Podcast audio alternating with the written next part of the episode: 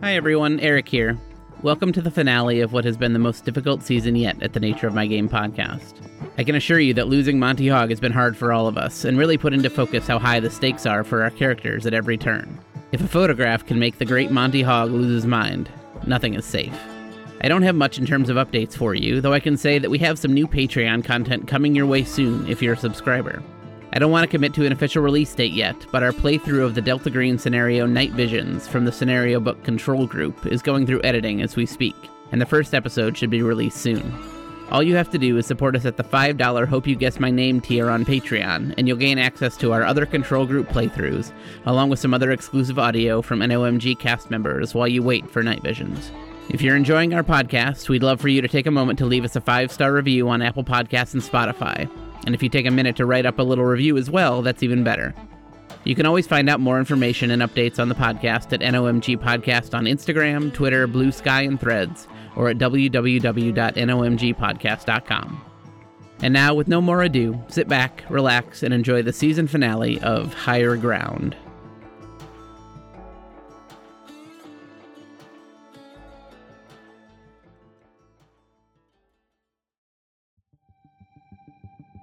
Previously on the Nature of My Game podcast. Percy, you arrive back at your apartment, and there's a telegram waiting for you. It just lists a time and a location 10 p.m. at the Tour Saint Jacques. It's connected. It's always, it's always connected. One of these people has his head on straight. At least he's taking this seriously. yeah, yeah, yeah. So I guess I gotta do everything myself. A picture of sanity right now, Mr. Donald Braith. These two sisters may just be using people as pawns, as mm-hmm. just part of the game and just playing everyone against each other. My friend walked the path set out by this Cassilda, and he sits in a hospital bed, scribbling, scribbling, scribbling. If that's a force of good, well, then I suppose count me on the other side. Here, put this on.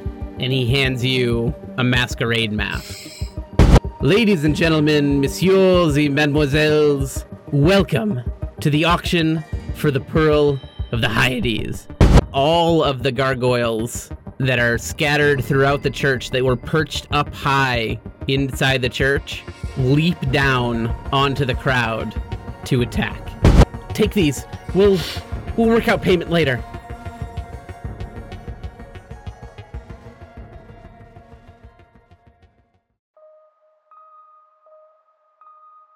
Cohasset, Massachusetts, July 3rd, 1876. Donald Braith walked the hallways of his family's seaside mansion looking for something to do. Summer was supposed to be an exciting time for an eight year old, but Donald just felt bored. It seemed like there was nothing to do. His sister always told him that by using his imagination, he could take himself anywhere he wanted to be, could do anything he wanted to do, but that always seemed hard for him. No matter what he imagined, he knew deep down that he was still just sitting in his own room. Maybe Cecilia will think of something to do, he thought, and he set off to find his sister. He knocked on her bedroom door and heard her shout for him to come in. As he did, he almost immediately turned around. She was having a tea party, and Donald didn't want to have anything to do with it. But he heard her say, Come in, silly, sit down and join us, and he decided to stay. He was bored after all. Cecilia was sitting on the floor with a green ribbon tied in her hair and a smile on her face. She had obviously asked Luther, the Braith's butler, to bring her one of the family tea sets, because it too was sitting on the floor in front of her. All around, Cecilia had placed her stuffed animals as if they were her guests. Donald took a seat across from her. Where are we today, C? Donald asked. He knew his sister liked to pretend that these tea parties were happening all over the world, in far off lands or anywhere her imagination could take her. We're in the court of the king, she said, matter of factly. This didn't mean much to Donald. Which court? Which king? But he didn't question it. And who are you? I'm one of the daughters of the king. My name is Cassilda. I'm the wiser sister, the one who likes to trick people into doing what I want them to. And guess what, Donald? You get to be the king. She reached behind her, grabbing a paper crown that she had made, and handed it to Donald. And today is a special day. The king is choosing which of his daughters is going to be the next ruler. Donald thought he knew where this was headed, but he liked to poke fun at his sister when he could. So, who are my other options? he said, laughing. But his sister didn't join his laughter. She looked at him with a deadly serious face. You can either choose me or my sister, Camilla. Don't you see her, Donald? She's sitting right here next to me. The one with the red ribbon in her hair. Donald looked around at the stuffed animals, but didn't see any wearing red ribbons. He was confused and surprised at how serious Cecilia had gotten. He shook his head and told her that he didn't know what she was talking about. Cecilia looked incensed. Donald, don't be mean. She's right here, right beside me. You've met her before. You know, my friend, Abby.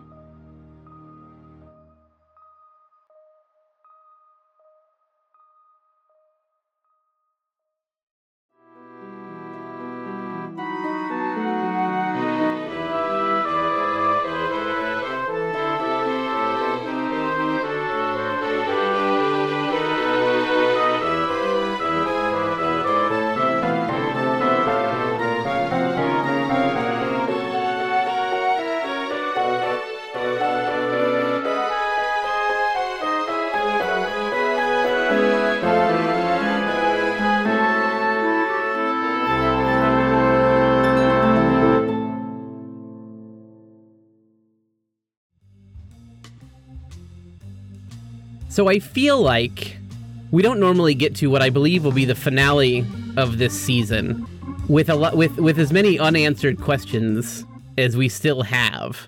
But I actually think this is a it's it I, I designed not designed Robin Robin Laws came up with the ideas for the scenario, but it is I, I I've mentioned this I think at the beginning this is a scenario spine and not a fully fleshed out scenario.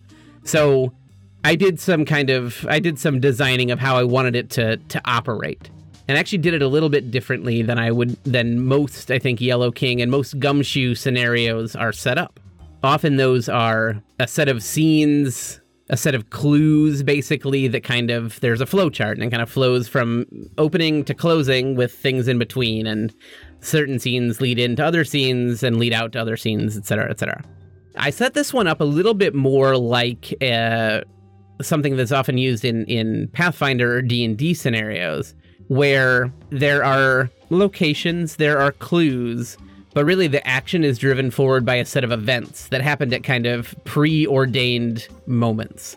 And so, you know, you may be entering this final event with more information or with less information, but the event is coming no matter what, uh, you know, the flight is happening. You know, there are many paths that you could have taken to getting to the flight. There are many paths whether you could get on the flight or whether you weren't on the flight or whether you were trying to stop the flight or whether you were trying to stop people from stopping the flight, right? Like all of those options are open. But the plan from Radan was always that this flight was going to take off in the morning of October 1st. And so I think those kind of scenarios sometimes lend themselves to not having all the information kind of going into the conclusion of the scenario. So I think it's only right for you all to get a chance to give some thoughts about what you think is going on, what you think is going to happen uh, before we dive into, you know, where this is eventually going to lead us. If if it wasn't for the Nadar Radan thing and the picture of him looking exactly like he did when he was 25, all signs would be pointing to this guy being some sort of like not necessarily like oh it's all fake, it's all just nonsense, but like all signs would point to this guy being like he was just trying to get a lot of money. He even says to Percy like I really just wanted to get the most money for this. Now that that's not to say he wasn't ordained with the mission and then was like, hey, I'll th- on top of it, if I could make some money. But like, I thought maybe there was like, oh, let's get all of these, this set amount of souls together that we have to sacrifice to power this, whatever. Like, thought it was something along those lines. But knowing that he really was just like trying to get the richest people in the in Paris in a room and get them to pay top dollar, if he's being honest, which it sounded like he was. That suggests the guy might be a little bit of a fraud, but also there's a picture of him that makes that made the other guy think like time travel is almost assuredly happening. There's So, little like- doubt in my mind that time travel is real. yeah, like so it's hard it's hard to just completely be like, oh, this it's not like a red herring, but I, I'm I'm curious now as to like how involved this guy is with like the the Cam- the Cassilda Camilla game, or if he's if like going to the place or be like the wind spirits or like if that's more and he's just kind of like a patsy who's gotten involved here. Like, does he know more or does he not know more? Yeah, I, I think after what just happened with the gargoyles, it feels like he is sort of a side plot to this broader Cassilda Camilla feud.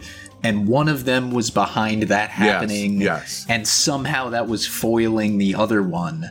But why? I still can't really piece together. Like, I don't think there's like class warfare and Cassilda was trying to get all the richest people in Paris in the room to take him down a peg or something like that. Like that that like connection isn't clear to me still of why they care about this guy. Our leftist icon, Cassilda. That's really been my whole goal this whole time is, is to turn Cassilda into She's a the Bernie icon. Sanders figure. Yeah. yes. Who has also taken a liking to a Vanderbilt brat for Yeah. some reason. yeah. What's the name of like the the French woman who's like the figure of the revolution? La Marianne. Just- Yes, that's her La Cassilda. yeah. I don't have any idea what's going on. Like Manu knows nothing and like Sarah knows a tiny bit more than her, but like not much. Um I don't think Radan knows very much at all. I think he's like a ridiculous fool that's a pawn and I don't even know I don't even think he knows that like the ship looks different to different people, for example. I, I and I don't know if this is just like Twin Peaks bleeding into my theory theorizing, but like I wonder because like I'm thinking of the ring, right? Like the ring that she gave that the doctor had that I had, uh, that she said like take the ring with you. Like, could it be theoretically like she Camilla could be the one behind the gargoyles because like maybe if Donald's there, but he's wearing the ruby red ring, maybe the gargoyles don't attack him. Like, and that is 100% Yeah. just like Owl Ring, Black Lodge, Twin Peaks stuff. But like maybe, maybe that could have been the case. Like maybe the ring is like a protector or a signet or something from her forces, and maybe she thought like he'd be there. Like, but that's that might be tilting at windmills a little bit. It's the lamb's blood. It's the, the lamb's blood on the door. On the that door, yeah, the Exodus, yeah. yes. Yeah, I, I also wonder if Percy was always the only one who was going Yeah, to be at the auction, or if you know if it really just was was just about his money, or if there's something else going on. Because he's really the only one with the Cassilda tie right now, too. So if that's what did it and not the money, we wouldn't really have any way to tell the difference. Was Eric? I guess we could uh, you you could say no, and I know you're already looking like you're going to say no. I'm not answering that. But was there a chance that Monty, Manu, and Donald were at that auction? There's a chance for everything. Ah, Like you could have son of a told us bitch. you got that. good answer. You, you could have told us you got that invitation. Like you saw it and you assumed that it was from Cassilda, and so you didn't tell us. But you could have been like, "Oh my God, Manu, I got the invitation. Like, come with me." That's true. Would the bouncer have just turned you away at the door and said only him? Hard to say. Who can say? Yeah. Who can say? Manu has her ways, though. Yo, yeah. Should have Bouncer, her way she's there. dealt with plenty of plenty of bouncers before. Yes. yeah. What do you think, Tom? Uh, I mean, I'm I'm kind of with the group insofar as it seems very difficult to tell what's going on. The gargoyles attacking the group, the the group, etc., and obviously um, Radan's surprise at this. Uh, yeah, I uh, to me it just seems like it's that Radan and his whole situation was set up by one of the two sisters, most likely, and the gargoyle thing was caused by the other. And I still don't know enough to. I, I don't know who's on which side of that. Um, and I, I still don't know e- that that even matters necessarily. Like, it could have been one or the other. And, like, like I feel like at this point, both sisters are responsible for terrible shit in their. Yeah, I don't think there's a good guy and a bad guy. Right, in their pursuit of winning the game against the other. So that's, I mean, that's as far as I know in terms of what's going on. I don't think no one was ever making it to a star out in the. out in the night Yeah, sky. no, no, I think no. there's a possibility that there is like time travel involved. There's a possibility that if you get on that ship with him, you'll either be transported to a different time or perhaps more likely go to some sort like Carcosa or some sort of otherworldly like place like that instead. And that he thinks that that's the star, but it's not. It's just Carcosa. But yeah, that's about all of my speculation. All right. Um, so we're going to dive back in, and I think we're going to pick back up basically where we left off with Radan handing Percy four of the six tickets he was holding up, and then running off into the night to hide, as he said. Poor guy. Hmm. I think Percy lets him go and immediately wants to go back to Donald and Manu. So I think he sets off toward Sacre and just plans to wait for them near there. But he's not going to go all the way in, like in the gates or anything like that, where they saw Radan before, because I think he thinks that's also going to be under some sort of surveillance. Mm-hmm. Yeah, I think they. It's possible that they're just kind of they've been wandering because it doesn't seem like that Yeah. took a ton of time. So that they would just kind of be there and they would pass and they would see Percy and be like, "Hmm, there Yeah, he I think I think the three of you kind of do run into each other. Sorry, go ahead, Sarah. Sorry, there was one thing I wanted to, while we were wandering around. Like Manu wants to know Mm-hmm. what this looks like to other people. So as they're asking, you know, they were like trying to talk to the police about the murder, right? And just ask around if people Mm-hmm. had seen. it. I think she is just like, and, and have you seen it? Have you seen the this this ship? Can you tell us what it looks like? Like she wants to just hear from people. Yeah, I think you get a variety of answers. I think you get all three answers that you've heard so far. Okay. I want to figure out like, like me, Sarah. I want to know like why it looks this way to some people. Yeah. Um, so, So- I think Percy does rush up and I think uh, finds the two of you kind of wandering around doing the best you can to find an invitation in vain. Eventful evening, Mister Vanderbilt. Your face. What has happened to you? Yes, yes, I I had a brush with a few hideous gargoyles. that However, punched I all took care up. of them. What? Did you sh- shoot them in the cheek? Let, let's just say they they came off much worse than I did. Of, of course, of course. And Of course. I did have a meeting with our friend Mr. Radan, and he pulls out the tickets. Very well. Where is he now? He he ran away. He ran ran into hiding. He said people were looking for him. I it was well, it seemed to be a, some sort of a masquerade ball of some sort, and then the auction began very suddenly, and You are. the gargoyles descended from the ceiling, and panic broke out, and he ran away, and so I followed him. I wasn't running, shall we say, and again I took care of as many gargoyles as I possibly could to defend the good, wealthy people of Paris, but I had a more important task, and I followed Mr. Radan. you are at the the auction. Yes, well, sort of. The auction never really began. I I do not understand. How did you find yourself at the auction? Well, I received a telegram and an invitation of sorts. I wasn't sure that's what it was, but I, you know, I went anyway. I didn't think it was the type of thing that would concern either of you. Um, You did not You know, a chance that to- the auction would, would concern either of us. When did you receive No, no, the I- telegram? I had no idea it was going to be the auction. I simply, I simply thought it was a, a chance, as usual, to rub shoulders with the the elite in society of Paris. Manu really just like awkwardly stares at him, like makes him feel uncomfortable for like receiving this and not telling them. Uh, d- don't don't worry. Through my my heroism and daring do, Mister Radan has rewarded me with several tickets. I didn't even have to pay. What's luck I think- for us? I think Donald puts his arm around Percy, like kind of slowly, and just like a couple slaps, and then a, a good squeeze of the shoulder muscle, and then just like he leans in and just gives him a "No more secrets, Mister Vanderbilt," and a slap on the back again. And he takes one of the tickets and it just turns to the two of them and says, "Did uh, Radan say where where we shove off from tomorrow?" And I think he, he, he, yeah, he, he would have told you that you're leaving early in the morning, like 6 a.m. from the Eiffel Tower. Yes, I- we're leaving early in the morning, 6 a.m. from the Eiffel Tower. Then I suppose we'll convene there. yes, yes. Manu, do you need a walk home? Oh yes, that would be that would be lovely, Donald. Thank you.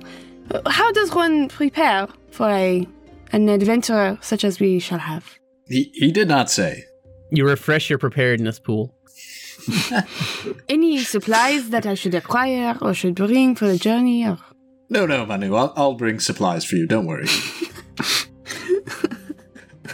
He's gonna walk into like an REI and spend eight thousand dollars on like like, is he gonna bring A her a sleeping bag. toothbrush? Like clothes? Like, shall I bring a, a valise, a suitcase, a, a camera? I, Yes. like, Yes, I suppose so. Yeah, I think that Donald is just kind of like unplugged, but he's he's willing. He's going to walk Manu home if she'll have him do it. Like if she's okay with that. yeah, she's mad at Percy. Definitely, you can. Yeah, he'll kind of revel in that a little bit. I'm sure. Have a little bit of a little bit of joy from it. Yeah, what's the what's the conversation like? Uh, I can't imagine it's great. I don't imagine like, he's he. I can't imagine he's sweet talking her. I think he's you know he's like, "Are you sure you're you're all right?" I I certainly have no doubt as to your your hardiness. You've proven yourself time and time again to be well more than capable. But I do I do worry. Are you all right? That is sweet of you, Donald. Of course, I do appreciate you asking. But yes, I am. I am all right. It's we must see this thing through. The people of Paris, they are are depending on us, no? Oh, what poor poor luck for them, huh? And and Don, uh, are you all right? yes, Manu. I I think so. I hope so. I I don't have much option. Shall we check on Monty before we leave? I don't know if I can if I can face him right now. I just wanted to make sure you made it home safe. Thank you, Donald. I, I hope that you get some rest, and uh, I shall see you in in the morning. Mm-hmm. And she goes to walk, and like I think he probably like uh, Manu. She like turns dramatically, Then- like yeah. yes, Rest well. you as well, Donald.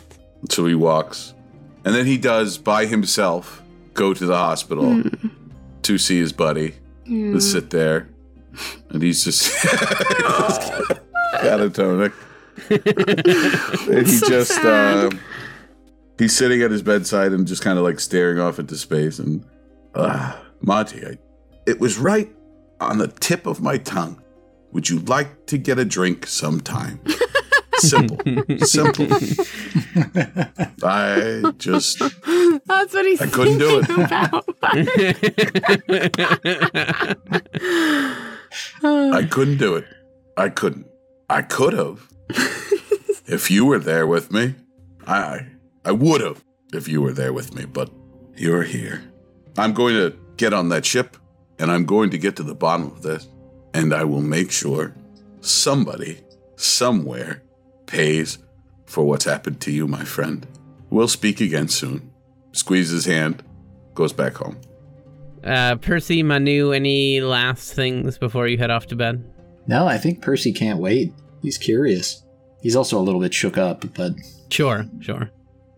Manu is like she's excited, um, but she is a little worried about what to pack. Like not even in a necessarily a frivolous sense. She's like, I will bring a knife and I will bring some matches and I will, uh, you know, and like a camera. But she does feel a bit, you know, they're diving into this unknown thing, so feels unprepared. Don't worry, just- Percy's getting supplies. Yeah. Good riddance. It'll all be Percy's- fine. She's Percy's gonna show up with a pith helmet and like a big blunderbuss and like Yes. big bags. Like he's going, Yep. he's going on alien safari. She's not loving Percy at the moment. Like she's genuinely like actually really mad that he didn't tell them about the telegram. And not just because she wanted to go to the party and she didn't get to go, though that is a large part of it. Um. Even though there were gargoyles there. Oh yeah, she's like, I don't. You didn't know that when you didn't The tell gargoyle us. party. Like, uh, sure. Yeah. Like she doesn't. She's just like really put out that like they were supposed to be doing this thing together, and like she doesn't trust him at all now. I he didn't I think it was going to be the auction. Well, then he's dumb. He got a telegram telling him where to be. Like, cannot be relied on. He's dumb and you're dumb, Chris. That's what Sarah's saying. this is what it No. feels like to be on the other end of that, Chris. Now you Yeah. know. Now you know what I, I went get it. Monty's through. going to show up at I your get it. door that night. No, she's really Now you know mad. what Just Poor Dr. silently Gary stare at you the entire time. she's really, really mad. So I, it's kind of funny from this side, I will admit. I it's nice to see the the aggression go elsewhere. yeah. she really wanted to be there. wanted to charm her way into a ticket, and now you just got it for free. Su- Percy such is was the way of the world. blinded. yeah. Blinded by his attention on another woman, which probably doesn't make the situation any better. No, certainly not. Once again, the one percent has benefited. to find a new patron, like maybe. Actually, know what she'll do? This maybe she will. encourage- This is tor- terrible. She's gonna encourage Percy to write some poems about her, and then he's gonna. Oh, then he's gonna die. Perfect. Use your do scoop Yeah. your business as a weapon. Yeah. All right. So the morning dawns on October first. It is once again a gloomy, cloudy, rainy day in Paris. as if as if as if the weather knows uh, what's been happening in Paris recently. And I imagine that Donald and Percy and Manu all arrive before seven o'clock, whether eager or anxious uh, with anticipation. Um, definitely anticipatory, and so they arrive there. There is a there's another couple that seem to be standing there talking to Radan. They're in their 30s. They both are incredibly well dressed. But I think, Percy, it's you that has fashion, right? Do you also have fashion, Manu? Ah, I do have fashion. No. I've been waiting to use fashion. yeah, yeah. It doesn't make sense that I don't, but I do not. Well, so I think Percy, you you can tell that that they're trying. the- These are like these are like their best clothes, right? Some of the accessories don't line up with the actual Mm. outfits they're wearing, so it seems like they're trying to present as as wealthier. Uh, as wealthier than they actually are, this this couple um, that is speaking with Radan, but they seem to have two tickets in their hand as well. hmm. Six tickets. There you go. Yep. We still have an unused ticket, right? You do, you do. That's Yeah, true. You didn't know. Could have Um, just given so it you- to a random person. So do you do you walk up? Yes, yeah. And Radan says, "Ah, my friends, so glad that you've arrived. Uh, Monsieur Vanderbilt, I believe we have a a discussion to have about recompense for these tickets. And is your fourth friend, uh, Monsieur Hogg, joining you as well? Is he is he on his way? Oh, no, he, he will not be joining us. He, um, he has a great fear of heights. He's just no longer interested in this sort of thing. And as, as far as payment goes, I believe the Vanderbilt name is good enough and you won't need anything more. Well, I I, I would at least like a a down payment. Uh, who knows? Perhaps you've frittered away all of your money at this point. I I could I can't be too careful, you know. At least at least something to to to show your uh, show your intent. Yes, yes, perhaps just a taste, but I find this all a, a bit gauche. And he takes out, like, quite a large sum of money, and you can A see million it's just dollars. A, it's just a sliver of the bills in his wallet, Yeah. and it's like ten thousand dollars or something, It and hands it to him Ghost. Didn't he say that they with were free? No, he No. said we'll discuss price. Oh, okay.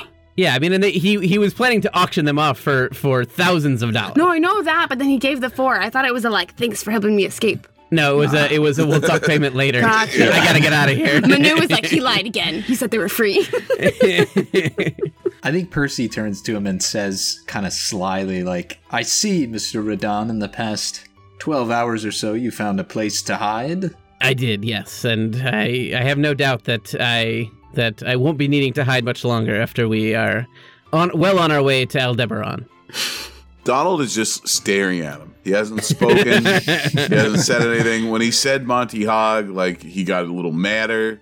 But like, if Radan has looked in the direction of Donald at all, he's probably like uncomfortable because Donald is staring an angry hole through the sky and not speaking. It doesn't So- seem like Radan notices. Okay. Monsieur Vanderbilt, will you be requiring the the fourth ticket, or may I have it back? You've given me enough for three. I believe I say how many I've give you enough for. and he, he tears it up right there. on the ground, tears the pa- cardboard ticket. He like reaches out to stop you, and he's like, "Never mind. Uh, we should be going. Uh, if you if you join me on on the Pearl, we can get set to go." So they go. I Donald just goes on. I guess wherever Do we have the to like pathway is. climb up? Like it's Yeah. yeah. Is there a Yeah, you you all kind of board in whatever way it seems like you should board, right? So Manu, it feels like you're all crawling to the top to like stand up on the flying fish, whereas for the other two of you, you're like crawling into a large basket. is everyone like to my view? Is everyone else just like sitting on top in the same place? Yeah, there's like a platform up there with like a. It's almost like a basket to you up on the top. It's like a. Like it's like a saddle with walls. Yeah, exactly. Okay. Um, but big enough for all of you, and you're all just kind of standing up in there. They just tie you to the side of the fish. So bizarre. I think when Donald boards, he probably harkens back to the conversation to Camilla telling him to get on board the ship and like to take the ring. So I Mhm. think that all of the that information, he just kind of slides the ring onto his finger. He had it in his pocket. The new one, not the severed finger ring, the one that she gave him. the one you got, yeah. Yeah. yeah. He slides that onto his pinky or his ring finger or whatever, and is just kind of, you know, idly sort of s- spinning it in between his fingers and still has not taken eyes off Radan. Does he have the other ring with him? Uh, probably, right? It's probably just in his pocket. I, gue- I mean, he probably has changed his slacks, I would hope, over three days, but if he's just got like a little satchel, then yeah, no, he's still got both rings. Okay, I have a, a ga- metagame question. What is Yeah. intuition? Uh, you ha- you are able to occasionally pick up clues just based on the feel of the moment. It's the most ambiguous of the abilities. Because I'm curious if Percy perceives anything wrong about this, since he's been so close to the to Radan and to the planning of this whole thing. Finally, Mhm. had the tickets in his hand, etc. Does this feel like what he expected, or does it seem wrong? I think the sense that you get is that Radan is trying to go quickly. Like he didn't really push back about with you tearing the ticket. Yeah. The two people that are with you don't seem like the type of people he was targeting to sell these tickets to. Like there's no way they could have afforded what you just paid uh, for the tickets. I think So Percy it seems goes like he's like them. he's he's um kind of he's changing his plans. It seems like. I think Percy goes up to those two people and sort of says, "Hello, Percy Vanderbilt. I believe you've probably heard of me. Who are you? Yes, we are the Giroux, And how Madame did and you Monsieur become? Giroux. how did you get so lucky as to join us all on this adventure? Oh well, we we were very lucky. We we we like many others submitted our application to be invited to the auction, but we we were not so lucky. And then we were out this morning uh, on our daily errands, and we happened to run into Monsieur Radan, and he he told us that he had two tickets available. It was quite a steep price, but how can you put a price on an adventure like this one? So we we went home, we gathered everything we had, and we we bought the tickets. Hmm. A normal person would feel like they had just been cheated out of their money, but I don't think Percy cares. Because they're like, yeah, whatever.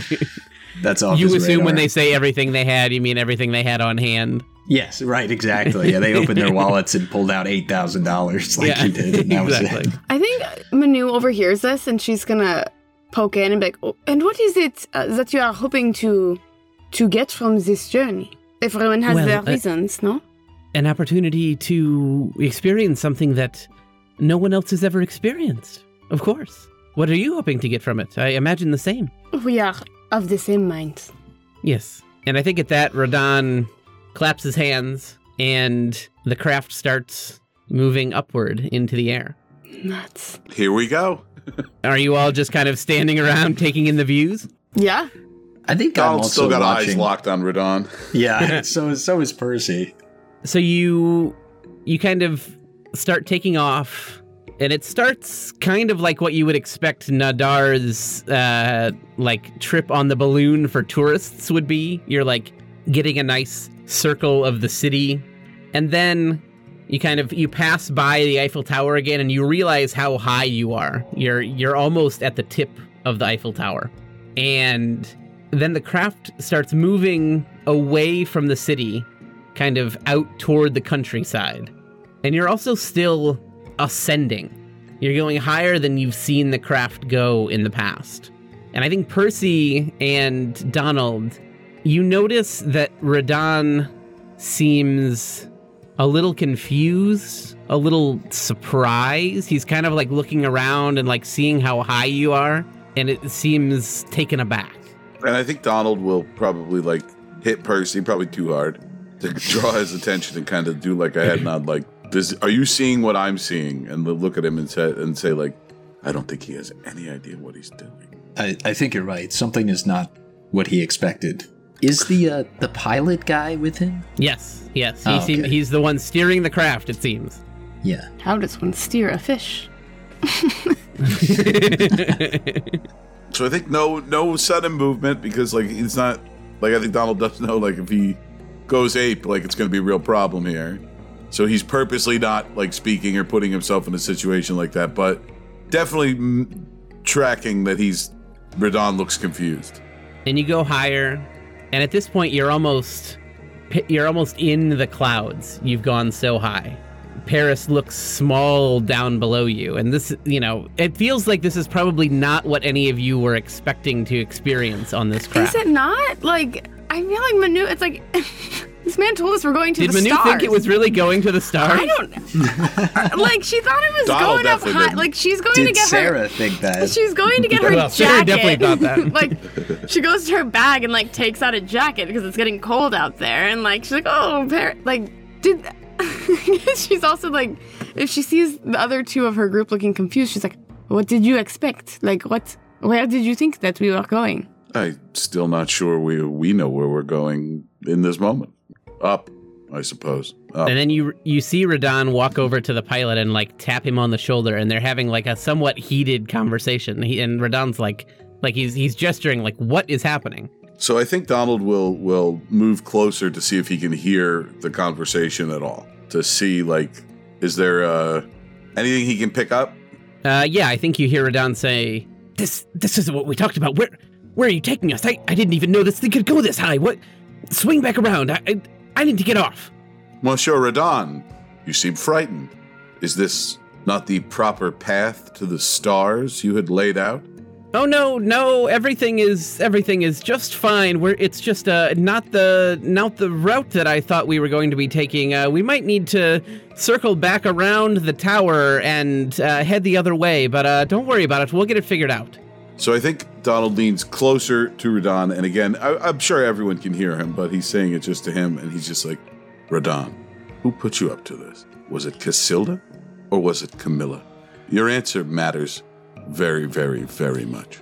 I I'm not really sure what you're talking about. I I I no one put me up to this. I I I built this craft and and and and it just we just need to change routes. And he like reaches and grab like tries to grab for the like steer. It's kind of like a steering wheel like on a pirate ship. And he like reaches to like try to wrestle it away from the from the pilot, and the pilot like hits him hits him with his elbow um, to try to knock him back, and they're kind of like grappling for the steering wheel. I think Donald looks back to, to Percy like we, this might we might have to intervene here. This seems like a thing. Like what is happening here? And then I think Donald is like, do you are do you need assistance, Monsieur Radan? You seem very unsettled. Percy Manu, anything you're doing in this moment? Yeah. Sarah looks so confused. Well, it's like, yeah, because I didn't, I didn't know what to. Obviously, we can't go to the stars, right? That's ridiculous. But that people are surprised that we are going up in the sky. It's like, well, what did you think we were going to do? I don't think Donald and, and Percy are so much surprised. I think Radan is the one who's Yeah. surprised, and they're Yes. tracking that he's surprised. Like I don't Yes. think they had any expectation of like where or how. Like I don't. I wouldn't say like Donald's surprised they're up high. I think they figured, yeah, we'll go high, and I think. But I don't, I don't is definitely. like, what did he? but Radan He's definitely is. surprised, Yeah, and that's what they're. Yeah, that's what. But then it's like, what was he planning on. to do? Get the money and then what? Then kill everyone? Yeah, like then, what? no, probably just say be like, oh, we couldn't. The wind was too high. Like he was probably Take just a, a- scammer. Right. Yeah, Or, like or take them on like a little balloon ride and then you've seen the magic of the stars and then you mm-hmm. know yeah, or like them there's off somewhere to go. Like he, go he has set up like a fake, pla- like yeah, like some kind of scam thing. And I think that like we're seeing him be like, oh shit, You saying Radan was going to fake the moon landing? he was going to fake Sacre Stanley Kubrick's waiting. What what do the two random people on, yeah. on they're the just like balloon they're just thing- like nice. holding each other. They're just like holding each other and like with with worried looks on their faces. And I think as Donald says, "Do you need assistance?" I think Radan looks back at him and says, "No, no, uh, uh, I'm sure, I'm quite sure everything's all right." And then all three of you see that the pilot like reaches into his coat like he, he's wearing kind of like a you know like a trench coat type thing reaches into his coat and pulls out a scythe which should not be able to have fit underneath his coat and just kind of like flicks it backwards and Radan's head comes right off My next and it thing. falls to the ground go ahead Wow. ahead, sir. I was gonna be like, I'm gonna go talk to the driver and be like, is there a problem? But I'm very glad I didn't do that. yes and all of you see that Radan's head hits the ground, and both where his where where his neck has been severed, on the body and on the head, you see clockwork pieces that are kind of falling apart as his body then falls to the ground. Um, so I'm going to need you all to make composure tests. What? Yeah. Why ever would we need that?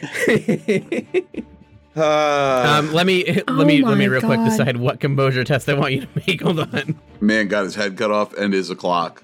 Composure test. I feel like we It's are a flow venturing chart. into weird QAnon territory now. It's like he's, he's actually a replacement replaced. drone. He's a robot man.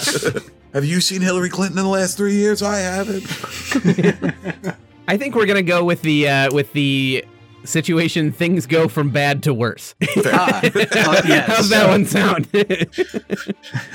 They, they don't have a specific situation for man decapitated and his body is made of clocks. Nadar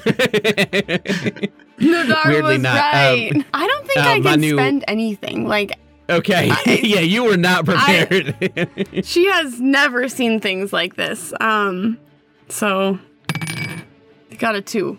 okay, uh, Percy. I think I'm going to spend three. I have four. Okay. I don't think I could justify spending all of it just because it is really weird and unsettling. But I think in some ways it's comforting to Percy that this solves a couple of mysteries all at Yeah, once. yeah. Um, the clock thing is kind of weird, but I think he had a feeling something was going to happen here, and as particularly after last night. So I don't think this is super shocking. Okay, go ahead and roll. I rolled a three, so a six. Okay, um, and Donald. So I have four. I think I definitely would have will have spent some because I think that he is in his most like just like whatever, um, like almost black hole of of nothingness going on. And I Mhm. think that he definitely thought that something was up. And I honestly think, and this is both player and character, the next move, if this continued to escalate and he was continuing to dodge his question, was brandish the sword cane, ask Camilla Cassilda again, and if he didn't give him an answer, probably just run him through.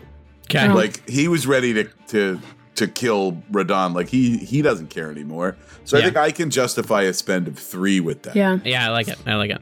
So I'm gonna roll and press the wrong button so that I accidentally clicked on a pop up. Uh, roll a six plus three, so a nine. Nice. Yeah, he's very composed right Ooh. now, and he's fucking pissed that Monty went crazy over a robot man. Pissed. Yeah. So um, both Percy and Donald are prepared for this, but poor Manu is not. Um, And so you're going to take a major shot card here because you failed by more than one. Um, you are going to take the shot card Time to Panic. So let me read that out to you. Minus one to focus tests. Make a tick mark whenever another PC succeeds at a test. Start over on any failure. Discard when you have three tick marks. So you will only stop panicking when you've seen three successful things done by your companions bef- without seeing a failure. So you need to see success at, at thwarting whatever it is that's happening to um, to get out of this. What do you all do when you see Radan's head hit the ground and the clockwork, the springs and gears start start uh, falling out? a mirthless chuckle. What is this guy doing? The the driver is he like facing us with the scythe, or Mr. did he just Grim go back to operating the machine? He bar- he barely even looked at Radan. He just kind of reached in, swung it out, and then continued to drive. That's the other the, the the couple is screaming. yeah, they're freaking Yeah, out. Manu is like, Forgot about hello, that. oh, oh mon dieu. Like, yeah, Manu has to be screaming. And she's like, Percy, like, go and see who that man is. Like, I think that Manu screaming and panicking probably snaps Donald out of this is like a Mr. Cool thing, and he like turns to her and it's like, Manu, Manu, are you all right? Are you all I right? am not all right. This man is a clock. No. What is going on? Who is in charge? It is not him. It is this driver. Who is this man? Who is in charge And here? meanwhile, you meanwhile you can barely like you can barely make out any of Paris now. Like you're so high that uh it's just like little little blotches down below you where Paris was. She's like, we are fools. We have never checked on the driver. He was here all along. We never thought to ask him who he is. We are, we are, we are fools. You are, you are right. I should have. Some of us, some of us are fools. You go ask him, Percy. You find out who he is. Donald just gives him a look like, you motherfucker. still, still. Still, You can bring your fencing sword. He is nothing after gargoyles, no? Yeah, I think Percy draws his knife here, Okay. and kind of turns toward the, the guy. The Grim Reaper. Do you say anything to him? He's not looking at you. What is? Who is this guy? Just give him an on He's guard. been there this whole time. We never even like. I don't even know what he looks like. Hmm. I think Percy just. Who are you working for? He's He trying doesn't to sound all- respond. all macho. Yeah, of course he doesn't respond. Yeah. Yeah. Um, And then Donald, you hear a voice in your head that just says, "Thank you, Donald," and you're quite sure that it's Camilla.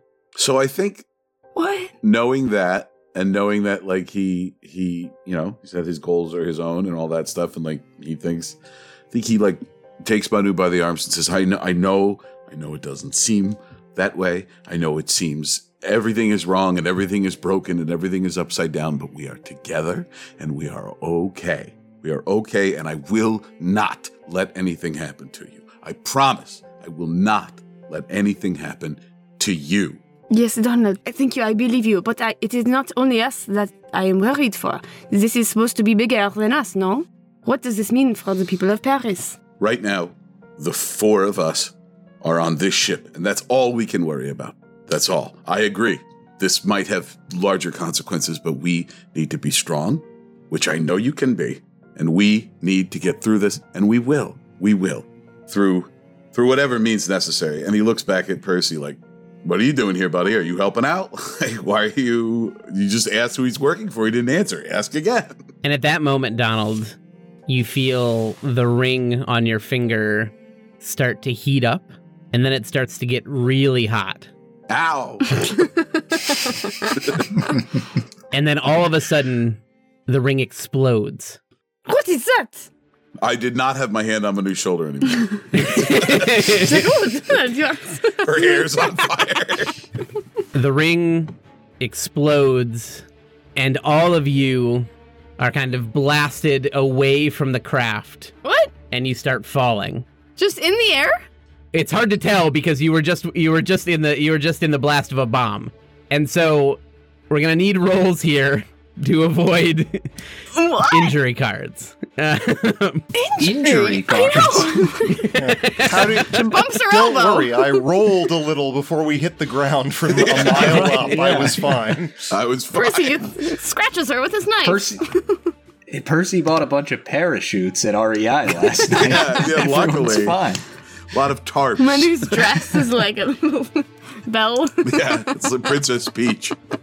what? all right, Uh, so so, before we do this, let me do a quick check-in. Uh, who has injury cards and how many? I have one. I have the blood, uh, blood palsy. So Blood Donald's palsy. in extreme pain this whole time. Okay, uh, Manu, I have one shock card. That's it. but no injury cards. Correct. Okay, and Percy. I have one of each. I have Gargoyle Strike and I have Pity. Okay. Funny combo. All right, so we're going to roll a check against exploding bomb. so I need, uh, I need. This is going to be an athletics check, um, and let's let's start with let's start with Manu. Okay. Would you like to spend anything on your athletics check? Yeah, I have three, so I think I'll probably just spend it all. And but I guess I have to justify it. Ooh. It's saving your life. I think is is Yeah, I'm like, sufficient she's very justification. hit. Waved. She's jumped out of so many trees in her life. Yeah. yeah, Her dress is very parachute like. Okay. The speech was Yeah, I think. I think you you basically you basically you basically are just trying to like you saw it start to explode and you just like tried to throw yourself away. Okay. Oh, sorry. I have to roll. Now go ahead and roll. no. Come on. Five. Eight. All right. Okay, All right. eight all right. total. All right, uh, Percy. Okay, I have a question. Has an interval passed Yes, since Percy got his card? Oh, so I can roll a die, and if it's even, then I can discard Gargoyle Strike. Okay. Can I do that first? Yes. it's a two. Okay. So you discard Gargoyle Strike. You Nice. healed the Gargoyle Strike overnight. Right in that Is moment, that you put a a little Neosporin um, on. successful task? A successful test? Uh, that is a successful. T- uh, n- no, it's not a successful test. Because it's not a No. test. Yeah, it's Yes. a condition. Okay, Yeah, okay. that's true. So that's that's good because I only have one athletics to spend, so I'm going to spend the one, and I rolled a All five. right, go ahead and roll. So a six total. Yes. That's a All right, a six total. That is a success. Yes. So go ahead and you can check your box there. All right. And Donald. Zero athletics. One Oh, injury no. card. Okay. Oh, baby. Two. 2 hmm All right. So this bomb goes off, and the three of you, along with the pilot and the couple that was in there, and Radan's body, Verdon's robot body. are flung out of the craft, and you start to plummet to the ground, and we black out. No! and the scene opens back up. There's a crowd around the base of the Eiffel Tower. People are people are talking frantically. The craft has actually fallen and hung itself and it's it's like draped over the Eiffel Tower.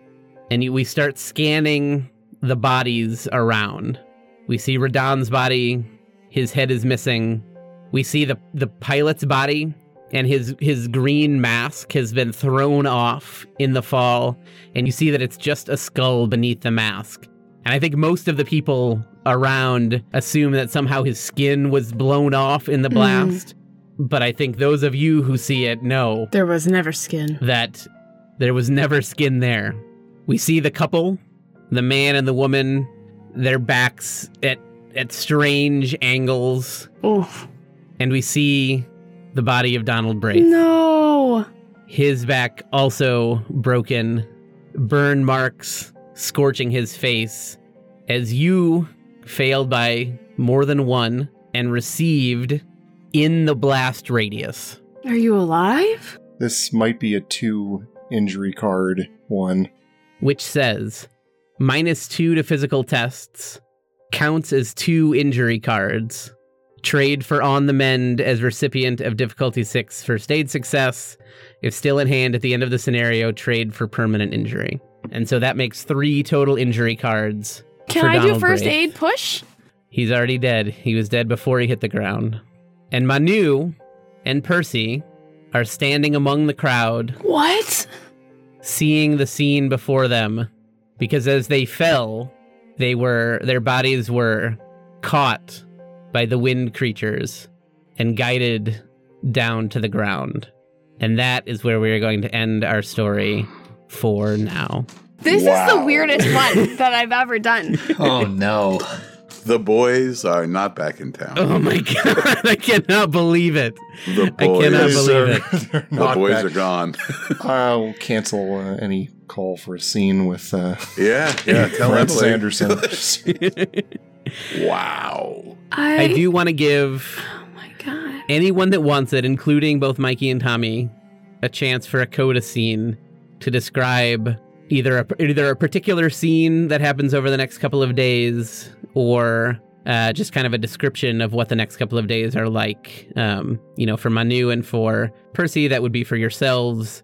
I think for for Mikey and Tommy, it can be anything you want it to be. Here, I think Manu, I mean, she's like all panicky, you know? Because I mean, she has time to panic and all this happened. I think she's gonna like frantically just try to be like talking to Percy. I don't know if he's open to be talking, but like she doesn't want to tell anyone else in her life what happened, but she can't like not be talking about it, if that makes sense. Yeah, and I think Percy, for once in his life, is serious and puts his arm around Manu and looks down at Donald's body and is clearly really shaken by all of this and just kind of says to her, just like he said, everything will be okay. And then pulls her away from the scene and sort of walks away into the city. Oh god. And she's like, nothing, nothing will be okay. Nothing will be alright. We have failed Paris. Maybe I need just to leave the city. I think Percy's just very quiet, but I think in the in the coming days, I think he sits down and tries to write actually good poetry to sort of memorialize his friends seriously, and maybe pays for a little memorial to to Donald somewhere nearby, you know, that that meant something to them. I think Manu has like essentially invited herself to just be living in Percy's apartment.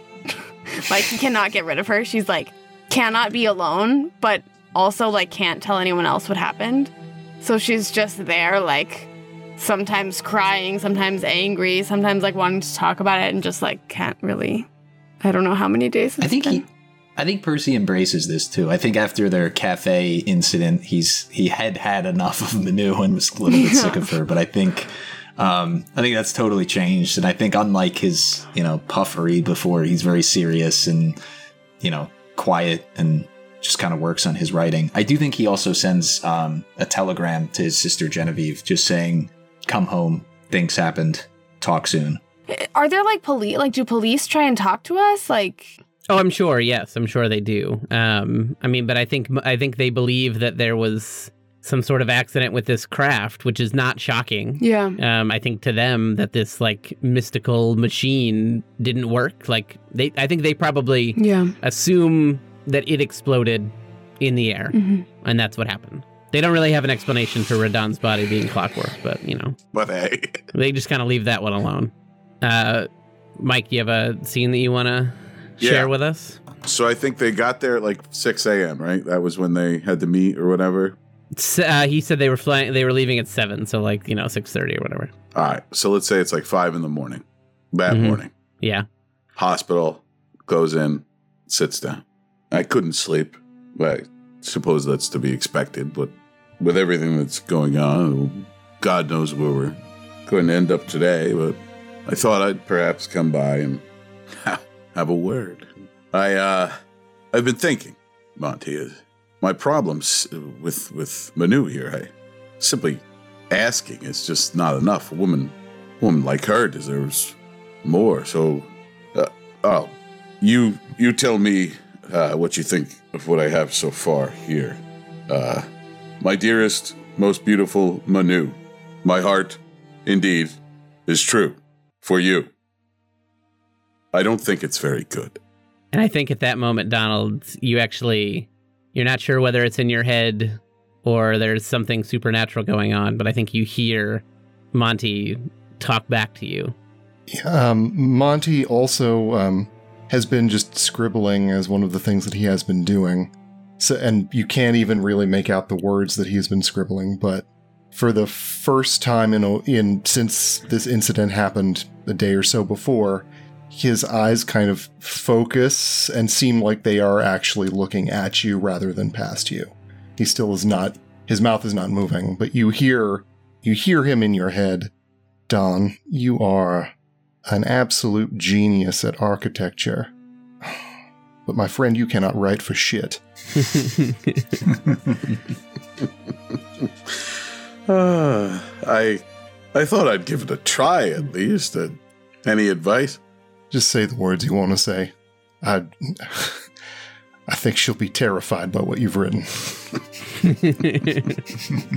You're a son of a bitch, Montgomery Hogg. You really, you really think it's that bad? Oh yes, Don. It's. I know this will annoy you, but it's worse than what Percy showed me. Oh, please. Uh, perhaps when the moment comes, I'll just think to myself, what would the famous author Montgomery Hogg say? I'll give that a try. Can't say that's ever worked in the past, but there's a first time for everything. and that is where we're going to end our story for now.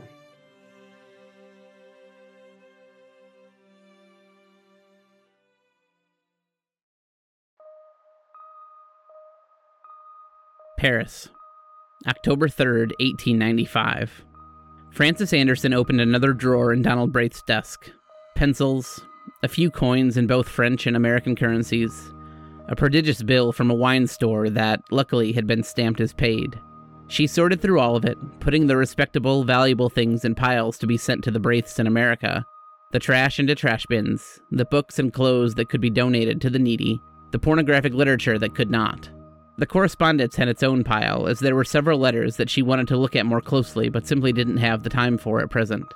The architectural work she had also kept for herself, just as she had carefully taken Monty's diary and placed it in her satchel, knowing she would spend hours reading it all, invading his most carefully guarded secrets, and cataloging every word just in case there was more she hadn't been told, more she hadn't been part of. It was painstaking work that left her back cramping and her head aching from trying to read too much of her friend's terrible, terrible handwriting. And Frances tried to tell herself it was better than dwelling on what had actually happened, that there were tasks that had to be done by someone and it should be her. Who else could be trusted?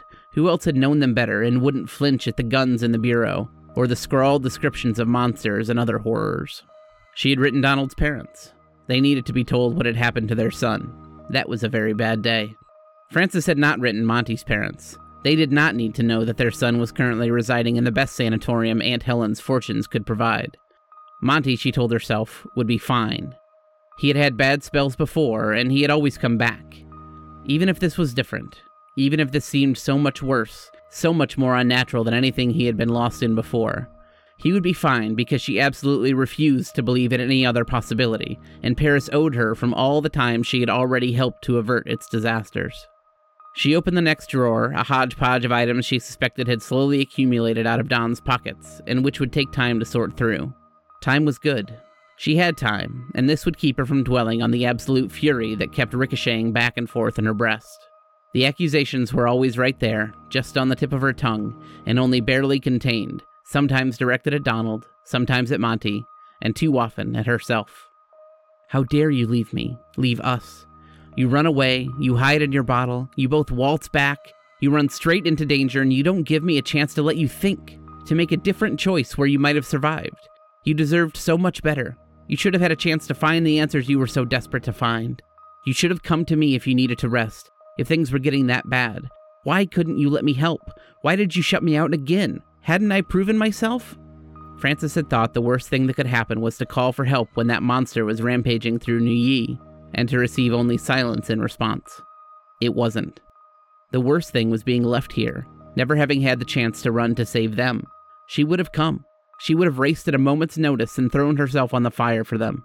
Frances Anderson, after all, was the one who was always prepared, but now she didn't have a clue what was needed or how to find it. Cassilda, Camilla, the ghost, the gargoyle, the terrible men in their flying machines.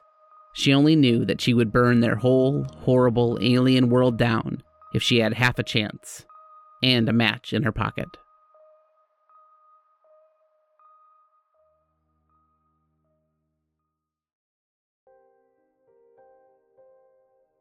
Paris, October 7th, 1895. Father Alex Sicard looked out at the crowd gathered at the cemetery for the final burial of Donald Braith. He hated that he had to be here, to be forced to preside over such a terrible ceremony, but it was the least he could do. He felt like he had failed Donald. Father Sicard didn't know whether Donald had been crazy or not. He had never found concrete evidence that Cecilia Braith had ever existed, but for some reason he had always believed that she did, or that she had. It didn't matter, though. It was too late now.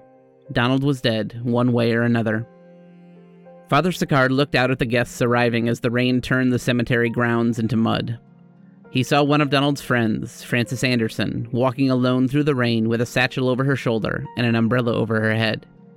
He wondered where Donald's other friend, Monty Hogg, was. He was surprised not to see him at the funeral. Father Sicard hoped nothing bad had happened to him as well. Donald's parents were there too. They had decided to have him buried in France rather than bring his body back to America. He thought it was a strange decision, but who was he to question it? Other art students made their way to the ceremony, though he didn't know many of them. Even the Catholics who attended the art school didn't make much time for Mass, let alone getting to know the local priest. Father Sicard didn't take much notice of any of them in particular until a pair of young women caught his eye. He assumed they too were art students, though he'd never seen them before. Both were dressed in all black, and they approached the rest of the gathered mourners arm in arm. Many of Donald's friends and family, Father Sicard had noticed, seemed more shocked than anything.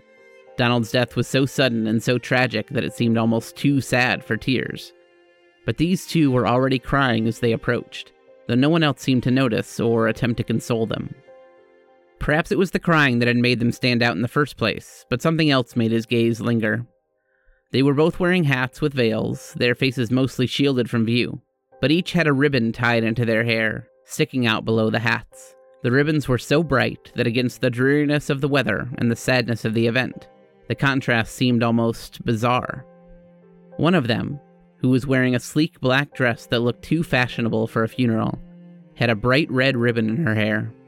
And the other, who was now crying so hard that Father Sicard couldn't understand how no one else was looking her way, was wearing a green one.